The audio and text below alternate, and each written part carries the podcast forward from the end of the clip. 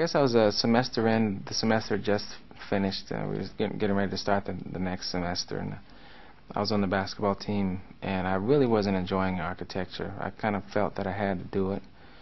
Um, and I'd also heard, I guess, my whole life where, um, well, not my whole life, but I, I'd heard that artists, when they go to an art school, their professors will try to impose their styles on their students and make the students kind of clones of, of themselves. And I didn't really want to do that. I wanted to be an individual. So um, that's one of the, the other reasons I didn't major in, uh, in art or illustration. But then after seeing my uh, friend of mine, his name is Joe Davis, he brought his artwork, he was on the basketball team as well, and he brought his artwork in to practice one day. And I was blown away by how great it was and how unique it was to him. And I asked him, you know, I said, they let you do this type of artwork for your assignments, and he said, uh, um, not only that, they they um, they help you do what you do better. They they want you to be an individual. And after seeing that, it really inspired me to um, to really follow my my heart and, and do the art that I wanted to do because I, at heart at at heart I wasn't a, an architect. Um, I was a painter. So I decided even if I had to starve, I would I would become an artist and do what I really love to do. And uh, the next day, I changed my major to illustration, and, I didn't look back. While I was in school, I did all my work. You know, a lot of some of the kids wouldn't do their work when it was assigned, and they'd save it up.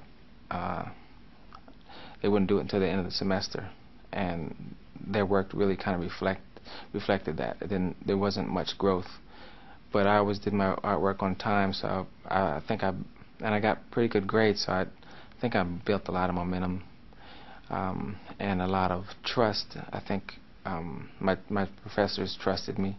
So by the time I finished, I um, I felt kind of you know ready to to get work to conquer the world. You know, so um, I think as a result of doing all of that work and my mother taught me the art of visualization, um, visualizing your success and practicing for it.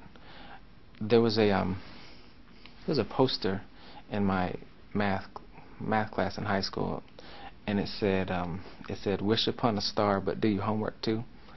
And that's kind of what I was doing was by visualizing myself um, being successful at what I wanted to do. I was really kind of wishing upon a star, but I was also doing the work. So I think as a result of doing all of that, a lot of um, it seemed like a lot of things were kind of happening for me.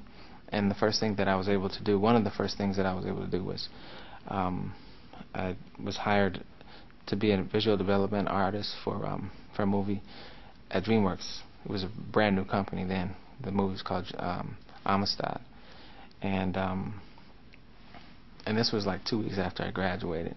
The other thing was um, one of my professors gave me some names of uh, people I might want to show my work to, and uh, one of the one of the people were or was um, a guy at Sports Illustrated, so I took my work up there and showed it around, and I, at the same time I got a job from them. So I was fortunate to to really start working immediately. My book on the Negro Leagues has taken uh, approximately seven years, and the reason it's taken that long is because I've had to do a ton of research for each painting. Um, I have to make sure that uniforms are accurate, colors of uniforms, the ages of the players represented, colors of the ballparks, which ballparks they played in. Every last detail has to be accurate. Uh, unfortunately, um, much of the the uh, records and um, photographs, many of them have been lost to history. So I've had to try to fill in the gaps with um, with say knowledge of baseball or or whatever I have at my at my reach to try to paint this picture accurately. It's um the book is called We Are the Ship. Uh, the story of Negro League baseball. It's the first book that I've ever written uh, and illustrated. So I'm really excited about it. it it'll be um, published in uh, January, I believe, of 08.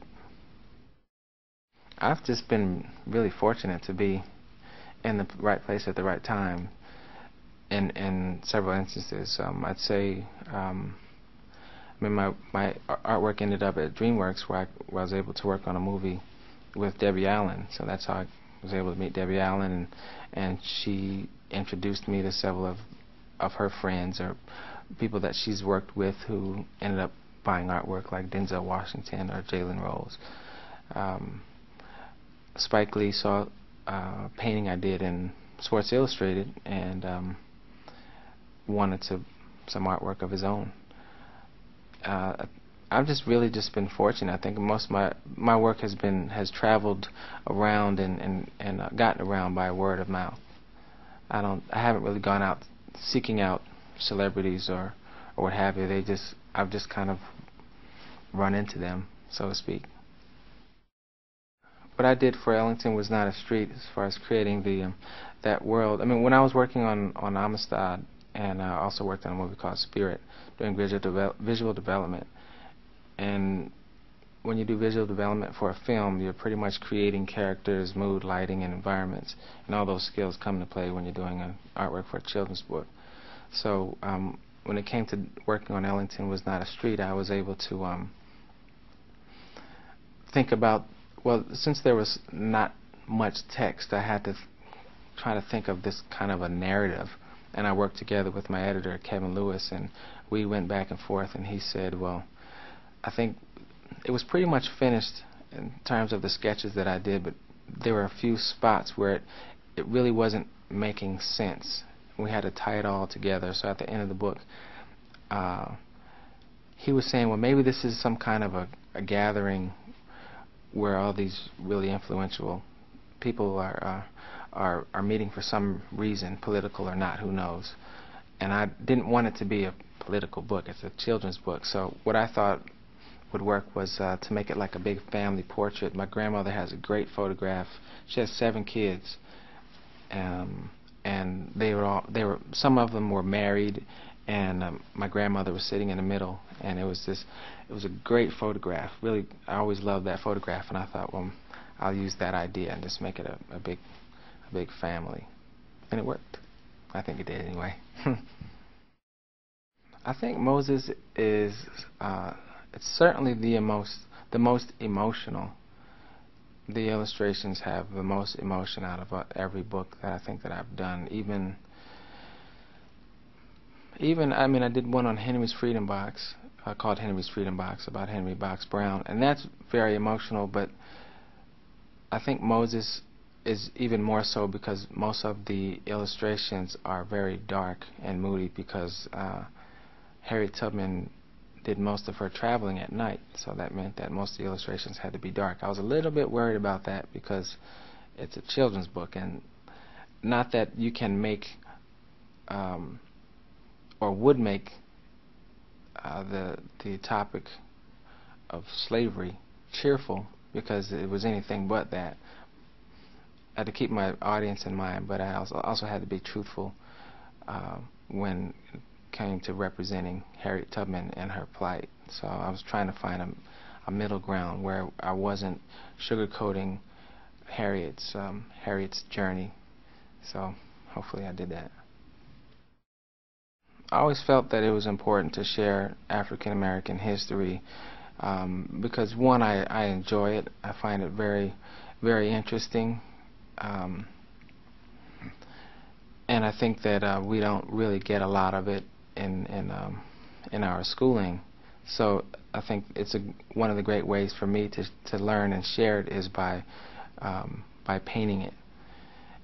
Uh, one of the things I really enjoy about it is that it's when it comes to the artwork that I do, I'm telling I'm telling human stories, and they're they're they're essentially human truths. And I, think that once we're able to see that, whether it's represented in, in artwork that that is that shows African Americans or or other other ethnic groups, as long as that essential human truth is is there, we're going to understand it.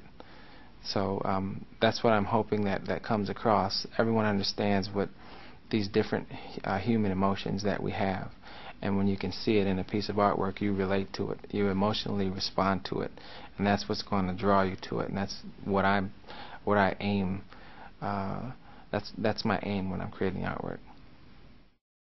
I would say that kids uh, that want to draw or become artists should should practice. I mean that's a really big thing is practice, practice, practice every day. Draw, draw. You know, and try to become better at it. And uh, draw things that you like. You know, that's what kids do. I drew cartoons. I drew Spider-Man and Mickey Mouse when I was a kid, and then um, as my interests changed, so did the subjects that I was painting. So I would I would really recommend that kids really practice, learn to draw, imagine themselves becoming what they want to become. Say it out loud. I want to be this. I want to be that, and then set about the business of becoming that. Just like Maya Angelou said, she said, say it out loud and set about the business of becoming who you are or who you want to be. For teachers to to keep their eyes open and, and recognize that you know this kid is he might be acting out here but he can also he's also very talented in this area some you know some of those class clowns might end up being great actors one day or very outspoken people in in whatever profession they choose but um it's just a matter of finding or or keeping your eyes open looking at kids and say well he might be a knucklehead in this instance, but he's I see that he's very talkative or he's very artistic or he does these different things and maybe I can steer him in this direction. Maybe you should think about doing this or maybe you should think about doing that and hopefully just that that little bit of encouragement might point them in the right direction. The Reading Rockets Meet the Author series is a production of WETA. Major funding for Reading Rockets comes from the United States Department of Education, Office of Special Education Programs. For more author interviews, recommended reading lists, and information about teaching kids to read, please visit us online at www.readingrockets.org.